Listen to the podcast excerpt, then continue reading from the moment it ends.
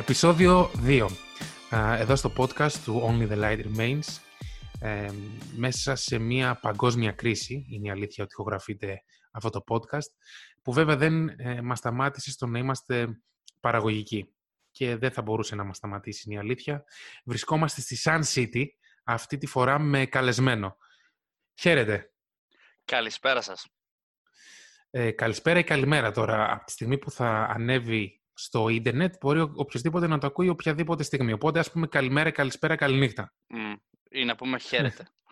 χαίρετε. χαίρετε. Γενικότερα. Πώς είσαι, καταρχάς; Δεν, είπαμε, δεν συστηθήκαμε καν. Είσαι ο και λέγεσαι. Ναι. Είμαι ο Στυλιανός Δρίζης. Πώς, ε, πώς περνάς αυτές τις μέρες, στις ημέρες της κρίσης; Ε, θέλω να πω ότι η ζωή μου δεν έχει πειραστεί ιδιαίτερα από τον κορονοϊό, λέγοντας ότι δεν συνήθιζα γενικότερα να βγαίνω έξω και να κάνω γενικότερα πράγματα που με ανάγκαζαν να βγω στον έξω κόσμο. Άρα, επί της ο κορονοϊός και η ανάγκη και η υποχρέωση κοινωνική να κλειστούμε στα σπίτια μας δεν με έχει πειράσει ιδιαίτερα. Ε, ψυχολογικά με έχει επιβαρύνει λίγο το όλο κλίμα. Αισθάνομαι μια πλήξη και τη μοιράζομαι και με τον υπόλοιπο κόσμο αυτή την πλήξη.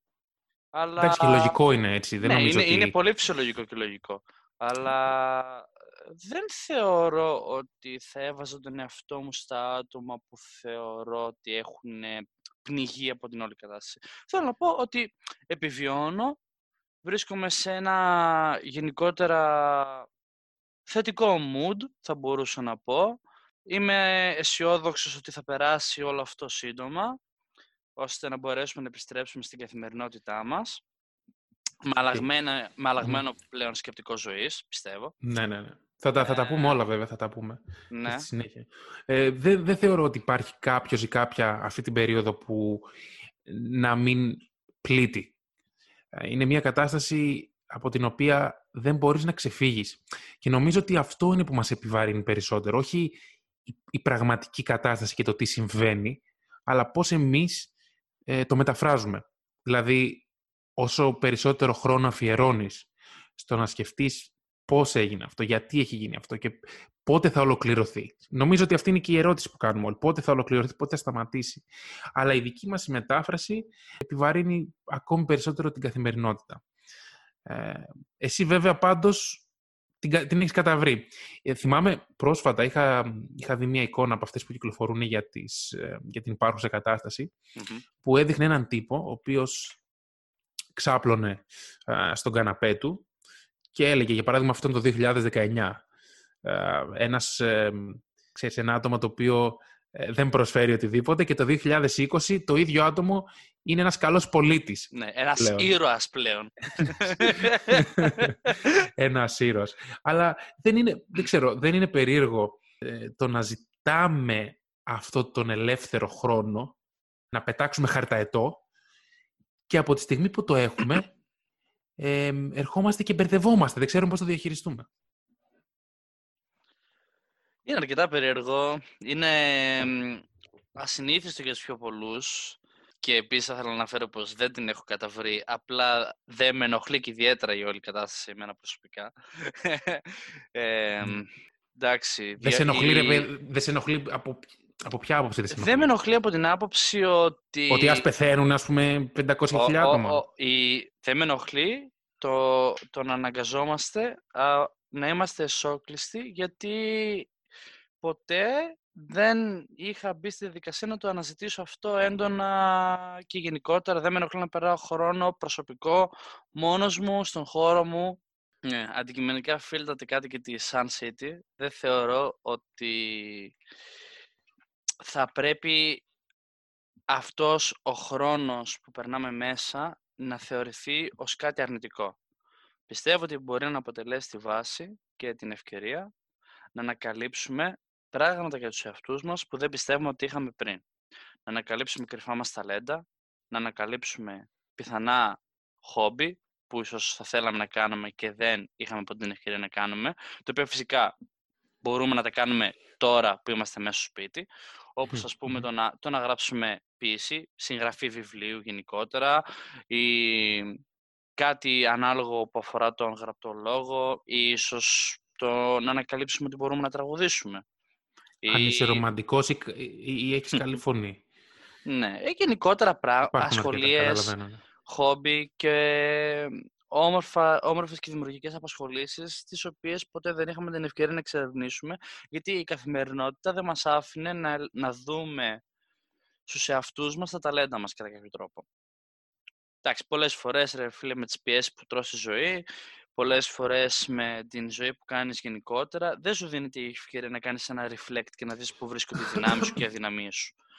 Τώρα πιστεύω ότι αποτελεί μια καλή ευκαιρία να εξερευνήσουμε τις δυνατότητές μας σαν άνθρωποι και να δούμε τι μπορούμε να κάνουμε σε αυτό το διάστημα χρόνου που είμαστε αναγκασμένοι να περνάμε χρόνο με τον εαυτό μας. Πιστεύεις όμως ότι μπορούμε να συνειδητοποιήσουμε ότι αυτός ο ελεύθερος χρόνος που έχουμε μπορεί να είναι δημιουργικός, γιατί δεν είναι μια κατάσταση που λέμε ότι έχεις το ρεπό σου ή έχεις πάρει την άδειά σου. Οπότε, ωραία, θα κάνω πράγματα, θα βγω έξω, θα οργανώσω τη ζωή μου. Αυτή τη στιγμή ε, είναι, περισσότερο η, η, κατάσταση είναι πιεστική, διότι εμπλέκεται και το θέμα της υγείας. Οπότε, όταν βλέπεις ότι γύρω σου υπάρχει μία απειλή, δεν ξέρω κατά πόσο μπορεί αυτό να σου επιτρέψει να σκεφτείς δημιουργικά, αν και δεν θα πρέπει να το αφήσεις να σε καταβάλει. Και ένας καλός τρόπος, όπως ε, προανέφερες και εσύ, ε, είναι να μπορούμε να οργανώσουμε το χρόνο μας δημιουργικά, ό,τι χόμπι και αν έχει ο καθένας, ή χόμπι τα οποία δεν έχει και μπορεί να ανακαλύψει, ούτως ώστε να βάλεις το μυαλό σου σε μια διαδικασία διαφορετικής σκέψης, να κάνεις δηλαδή μια μετάθεση σκέψης σε κάτι δημιουργικό.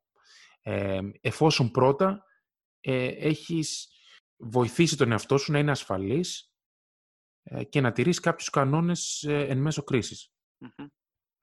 Πιστεύω ότι είναι υποχρέωση απέναντι στον εαυτό μας σε περιόδους που το σκοτάδι εισαγωγικά είναι τόσο έντονο να δίνουμε φως στην όλη κατάσταση. Γιατί άμα δεν δώσουμε φως με το δικό μας ξεχωριστό τρόπο στις ζωές μας, εν τέλει όλη αυτή η θλίψη, η στεναχώρια και το κακό κλίμα που επικρατεί γενικότερα θα μας πνίξει. Πάμε να το δούμε λίγο πιο θετικά. Τι θετικό μπορούμε να βρούμε αυτή την περίοδο; Ποια είναι τα θετικά που μπορούμε να αποκομίσουμε; ή αυτή την περίοδο ή τι θα έχουμε αποκομίσει μετά από όλο αυτό;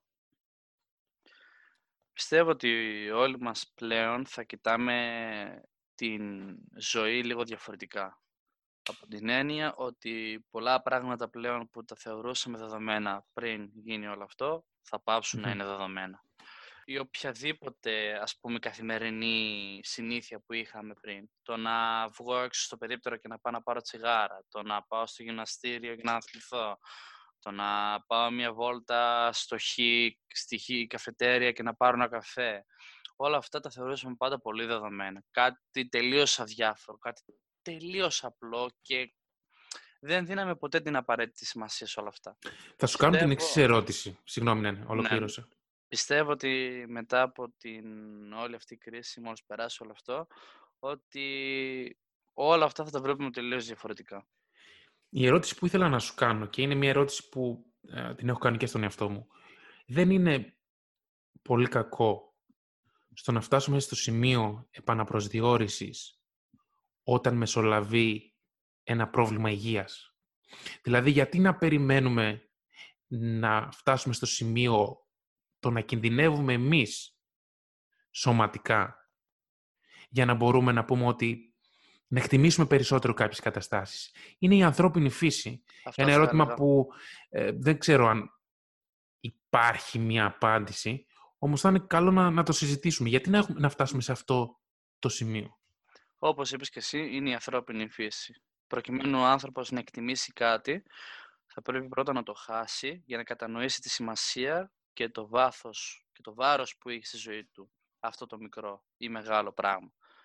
Δεν μπορούμε όταν έχουμε κάτι να το εκτιμήσουμε. Και αυτό αφορά, πιστεύω, όλους τους τομείς της ζωής. Είτε λέγεται αυτό όπως είπα πριν το απλό, το να πάω στο γυμναστήριο, ας πούμε, το να πάω στο περίπτερο, το να πάω να πάρω καφέ, είτε είναι το, ο ερωτικός τομέας, δηλαδή όταν χάσουμε έναν άνθρωπο, ώστε τον εκτιμήσουμε παραπάνω, ο, γενικά ο τομέας της ανθρώπινης επαφής, δηλαδή έχουμε ένα συγγενικό πρόσωπο με το οποίο έχουμε να μιλήσουμε καιρό και ξαφνικά το χάνουμε, ας πούμε, επειδή μια γιαγιά, μια γιαγιά, ωραία, μπορεί να χάσεις τη γιαγιά σου και να μετανιώνεις που δεν πέρασες χρόνο μαζί της, που δεν συζήτησες πέντε πράγματα παραπάνω. Πρέπει, πρέπει, δυστυχώς ο άνθρωπος πρέπει να χάσει κάτι προκειμένου να του δώσει τη σημασία που το αναλογεί. είναι, κακό, είναι κακό, είναι κακό, είναι κακό που πρέπει να μπούμε στη διαδικασία να ζήσουμε μια άσχημη εμπειρία προκειμένου να εκτιμήσουμε πέντε πράγματα, αλλά θέλω να πιστεύω ότι η συγκεκριμένη εμπειρία που ζούμε τώρα δεν θα είναι αρκετά σοβαρή ώστε να μας στιγματίσει για πάντα και ταυτόχρονα θα μας δώσει τις βάσεις που χρειαζόμαστε ώστε να μπορέσουμε να είμαστε λίγο πιο, όχι ευχαριστημένοι, να μπορούμε να εκτιμήσουμε απλά πέντε πράγματα στη ζωή μας παραπάνω.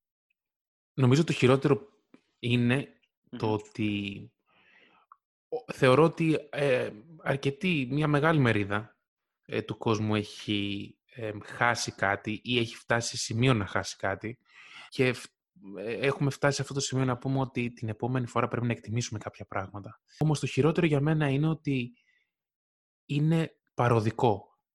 Συμβαίνει εκείνη τη στιγμή της ανάγκης. Και αυτό περνάει. Που σημαίνει ότι και η δική μας μετάφραση σε αυτά τα πραγματα δεν είναι ικανοποιητική.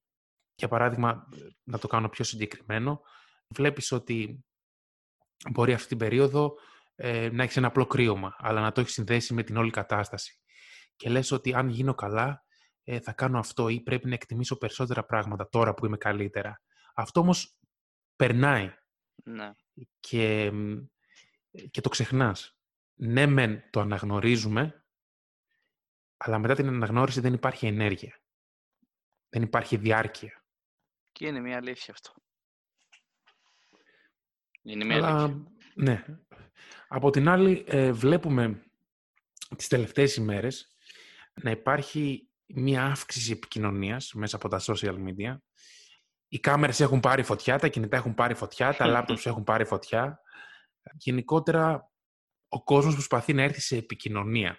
Και δεν, δεν ξέρω αν, πώς να το πω, αν είχαμε την ίδια συχνότητα επικοινωνίας στις κανονικές ημέρες, αλλά βλέπεις πόσο σημαντικό είναι να έχεις ένα πολύ, μια γερή βάση στον περίγυρό σου, στα σημαντικά άτομα που βρίσκονται στη ζωή σου. Είναι αυτοί που αποτελούν το σημείο αναφοράς στη ζωή σου. Είμαστε εν μέσω κρίσης. Ζούμε σε εποχές που είμαστε γενικότερα πολύ, πολύ απομονωμένοι όλοι μας. με τους αυτούς μας, με κάποια πολύ έντονα συγγενικά μας πρόσωπα, ή με τέτερον μας ήμιση. Όμως καταλαβαίνεις το πόσο σημαντικό είναι σε μια τέτοια κατάσταση ο κοινωνικός σου απερίγυρος. Είναι ε τα, τα, άτομα που έχεις πρόσβαση. Ναι, και αυτό ναι. θέλω να πω ότι τώρα είναι που καταλαβαίνεις ότι ακόμα και οι φίλοι σου σε τέτοιες καταστάσεις που έχεις τόσο, καιρό, τόσο πολύ καιρό να τους δεις είναι σε τέτοιες φάσεις που καταλαβαίνουμε και εκτιμάμε ότι εμείς ως άνθρωποι έχουμε την ανάγκη να έχουμε πολύ σημαντικά έναν, έναν ωραίο και σταθερό περίγυρο στη ζωή μας. Και μάλιστα είναι αυτές οι φάσεις που λόγω της απόστασης και λόγω της απομονωσης έχουμε χάσει την σωματική επικοινωνία, το face to face με λίγα ναι. Και τώρα που, που μας λείπει αυτό και δεν το έχουμε, τώρα είναι που το χρειαζόμαστε και περισσότερο. Αυτό συμβάλλει και με τη συζήτηση που είχαμε πιο πριν, ότι πρέπει να χάσει κάτι για να το εκτιμήσεις. Έτσι και η ανθρώπινη επαφή και η ανθρώπινη επικοινωνία πλέον έχει γίνει πιο... μας, μας έχει λείψει περισσότερο τη συγκεκριμένη περίοδο. Θεωρώ ότι η ματαιοδοξία ε, δεν είναι λέξη που περιγράφει στα την όλη κατάσταση, γιατί αυτό είναι ανθρώπινη φύση η, το, να, το, το γεγονός ότι πρέπει πρώτα να χάσουμε κάτι για να το εκτιμήσουμε δεν, είναι, δεν έχει σχέση με το πώς εμείς επεξεργαζόμαστε στη ζωή. Είναι απλά το πώς είμαστε ψυχολογικά φτιαγμένοι ως άνθρωποι. Και αυτό δυστυχώς ή ευτυχώς δεν πρόκειται να αλλάξει ποτέ. Μπορούμε να κάνουμε προσπάθειες φυσικά να το καταπολεμήσουμε και να κοιτάμε τη ζωή γενικότερα με διαφορετικό μάτι. Αλλά πάντα θα φτάνουμε στο σημείο κάποια πράγματα να τα θεωρούμε δεδομένα, γιατί αυτή είναι η φύση μας.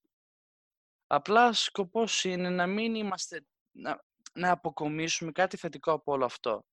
Δεν πρέπει να αφήσουμε όλη αυτή την κατάσταση να μας αφήσει μόνο με την πίκρα της, του, της εσωτερήκευσης και του εγκλισμού στα σπίτια μας. Θα πρέπει να, να πλέον να, μπούμε σε μια διαδικασία σκέψης ότι ούτε η υγεία είναι δεδομένη, ούτε οι άνθρωποι γύρω μας είναι δεδομένοι, ούτε οι συνήθειές μας οι καθημερινές είναι δεδομένες. Και θα πρέπει να ξεκινάμε να είμαστε λίγο πιο ευχαριστημένοι με αυτά τα μικρά πράγματα. Φυσικά και να κυνηγάμε τα μεγάλα, έτσι. Πρέπει να γίνεται και αυτό. Είναι, είναι η απέτηση που έχουμε απέναντι στους εαυτούς μας και είναι η άμεση εξέλιξη που μπορούμε να έχουμε. Να θέλουμε πάντα να κυνηγάμε το καλύτερο και να θέλουμε πάντα να το επιδιώκουμε.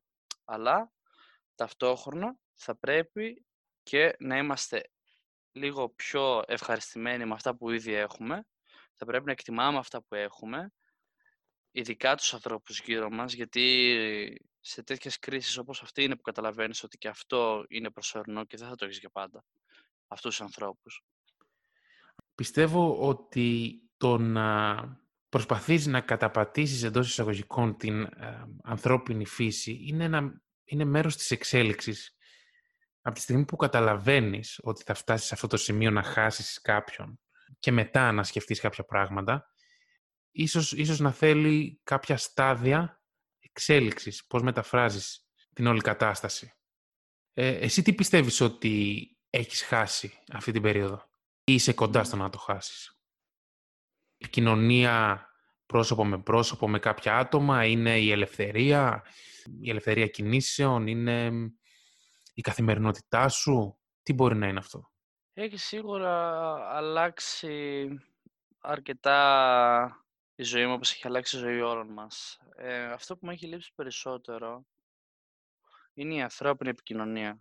Δηλαδή το να βγω από το σπίτι, να πάω στον κολλητό ή στην κολλητή και να ανταλλάξουμε πέντε κουβέντες σε θετικό κλίμα, κάπου έξω, χωρίς να είμαστε υπό την φοβία μιας πανδημίας, και να είμαστε γενικά πιο ξένιαστοι και να μας απασχολούν πιο γήινα θέματα. Δηλαδή να μην καθίσουμε να συζητήσουμε για το πώς μια πανδημία ξεκληρίζει κόσμο. Να συζητήσουμε Αυτό που κάνουμε τώρα δηλαδή. Ναι, να συζητάμε ας πούμε για έρωτες, για, για ένα για ένα το παιχνίδι που βγήκε καινούριο, για ένα χι βιβλίο που βγήκε καινούριο.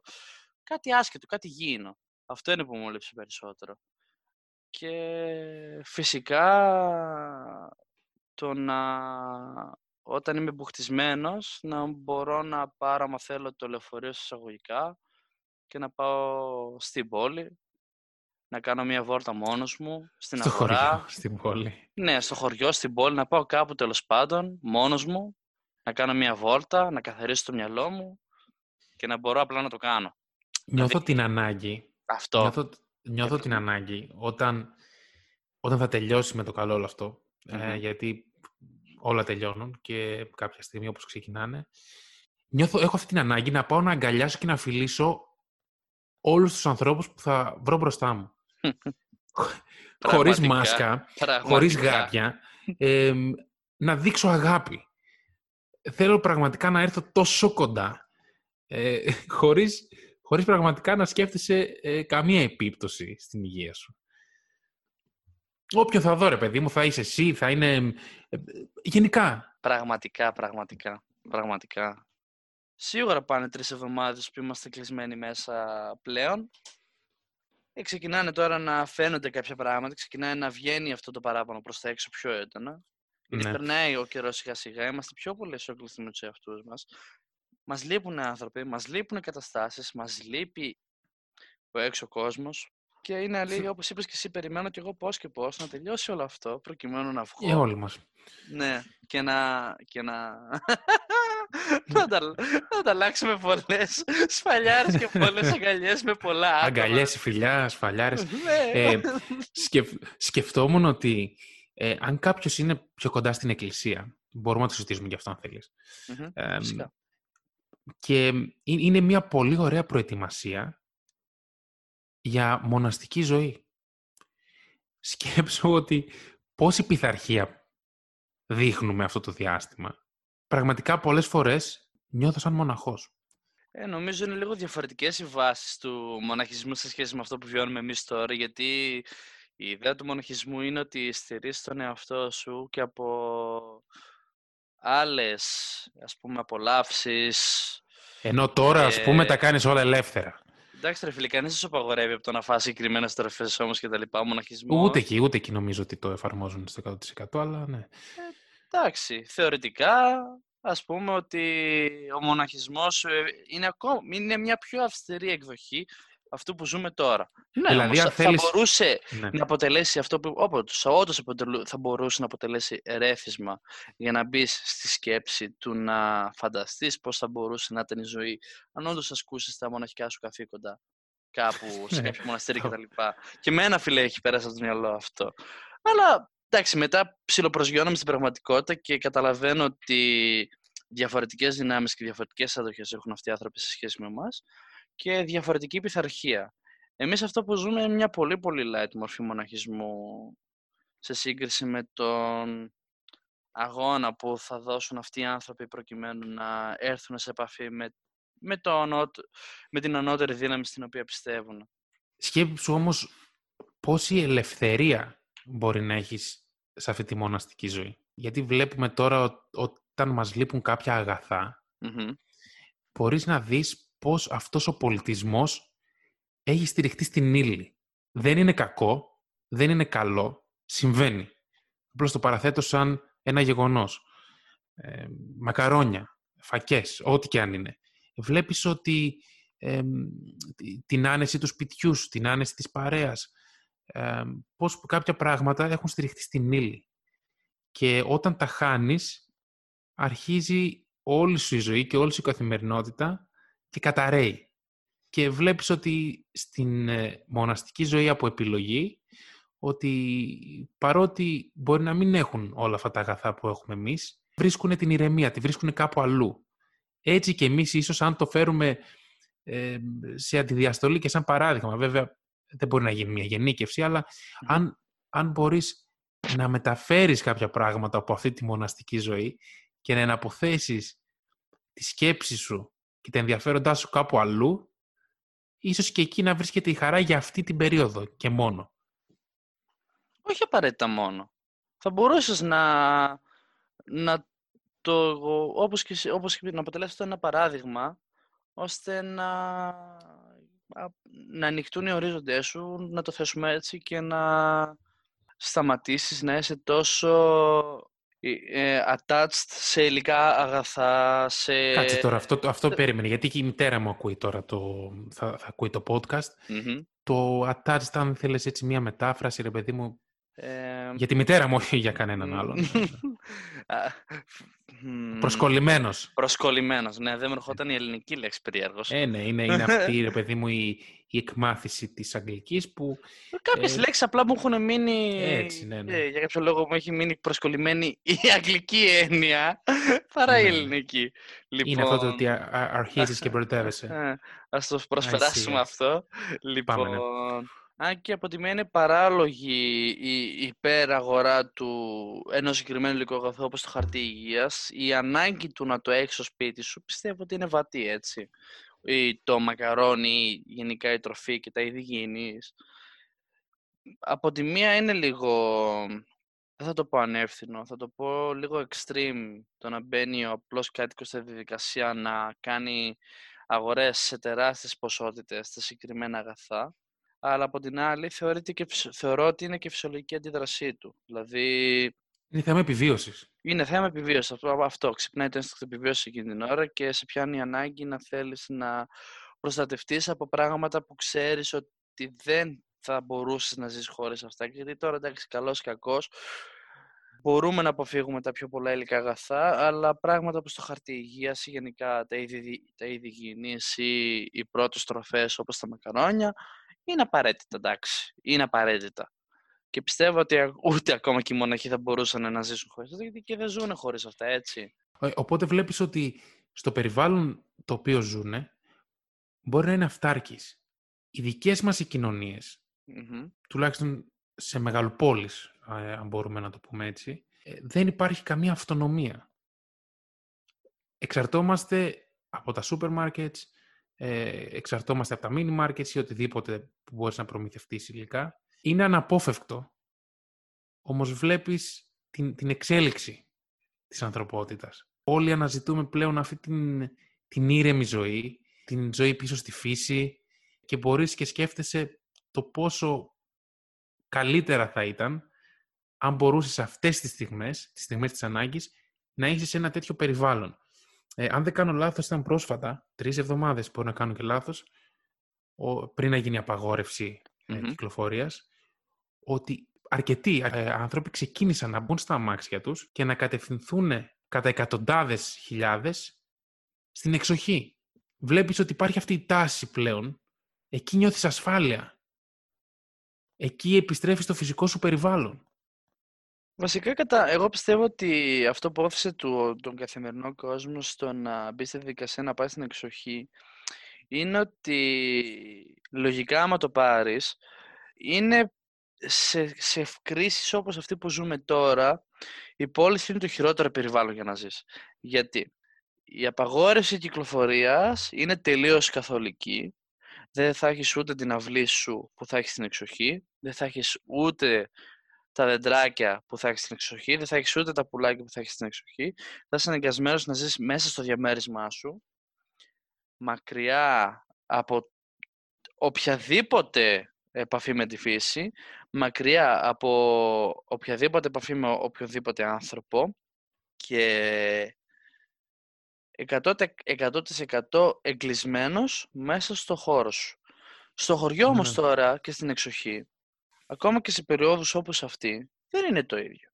Μπορείς να κάτσεις στην αυλή σου, να χαλαρώσεις στο χορτάρι που θα έχει η αυλή σου, να ακούσεις τα πουλάκια που θα έχουν τα δέντρα γύρω από την αυλή. Να Να Μπορείς, αν τελειώσει το χαρτιγίας, να χρησιμοποιήσεις φύλλα.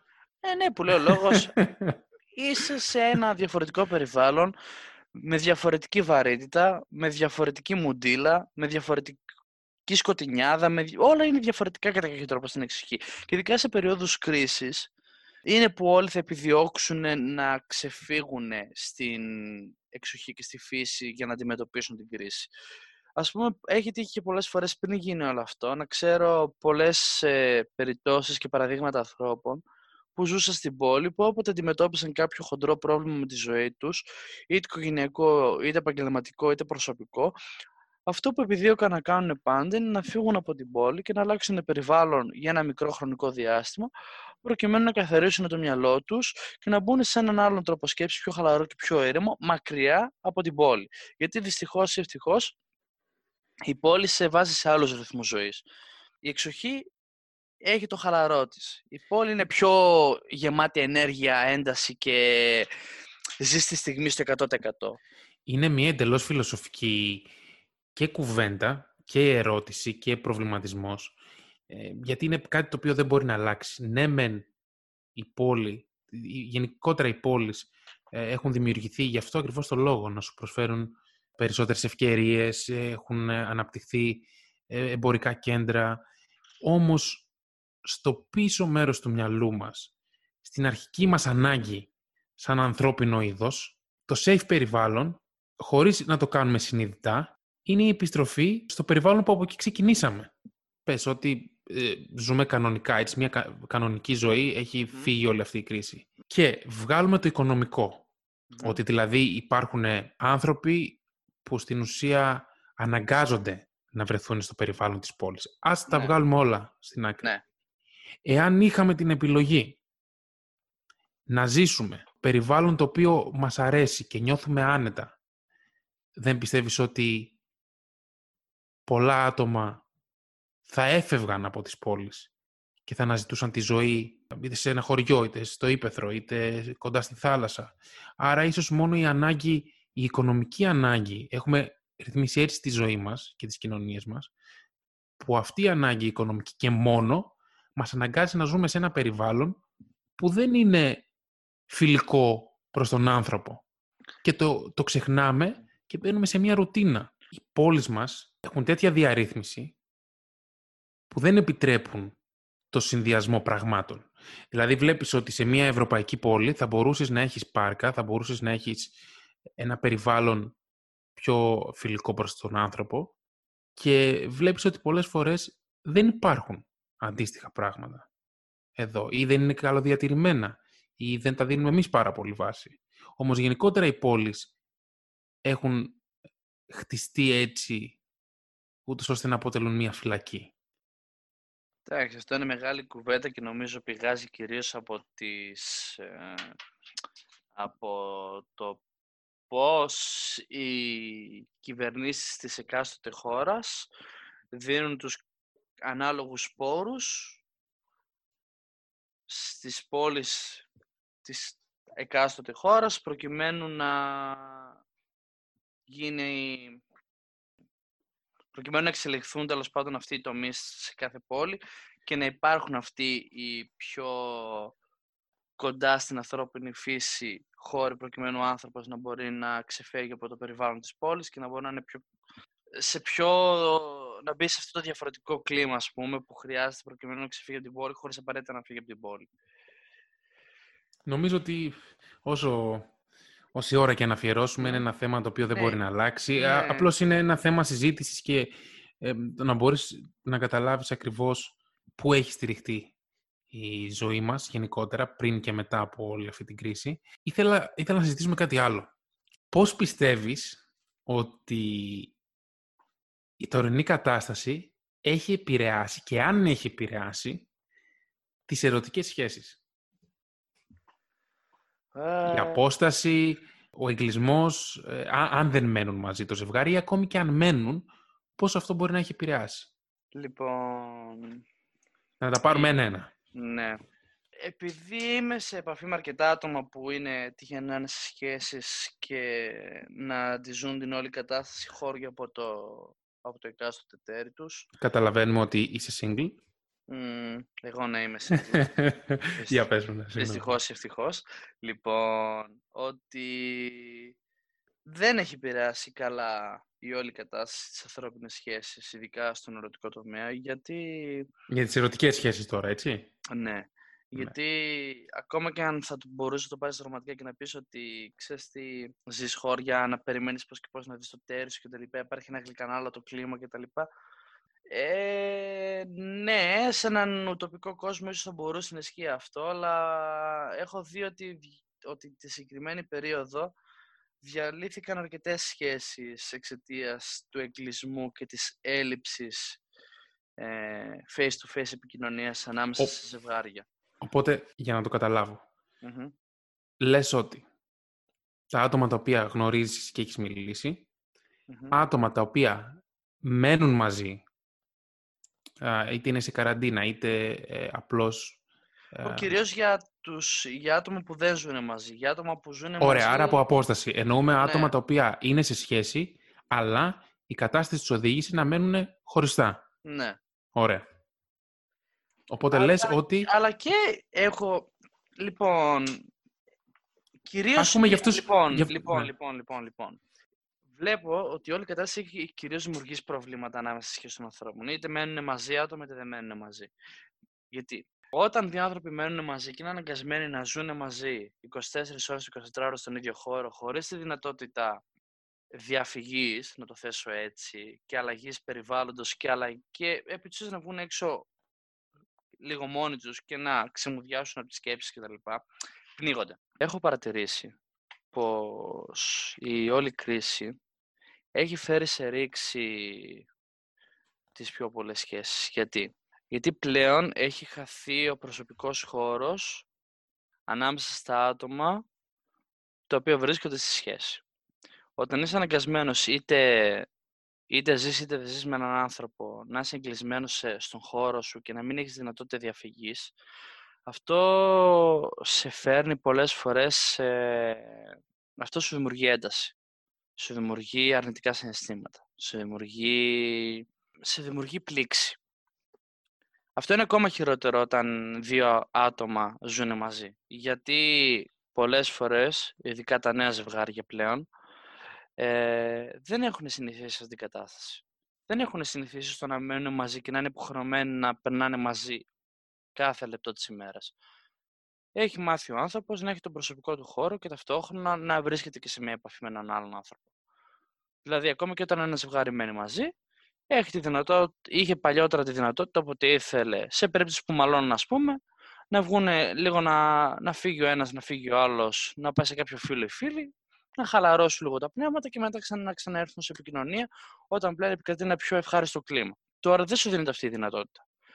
Τώρα, επειδή είσαι εγκλεισμένος μέσα με το άλλο άτομο, η ρήξη και η ένταση μένει στον χώρο. Και αυτό πολλές φορές δημιουργεί πολλά προβλήματα. Λοιπόν, τώρα, σχέσεις από απόσταση.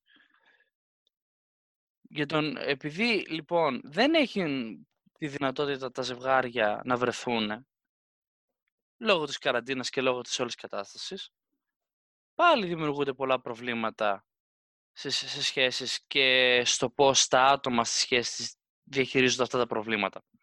Γιατί ξέρω πολλές περιπτώσεις και ζευγαριών που μένουν μαζί και αυτή την περίοδο σκοτώνονται.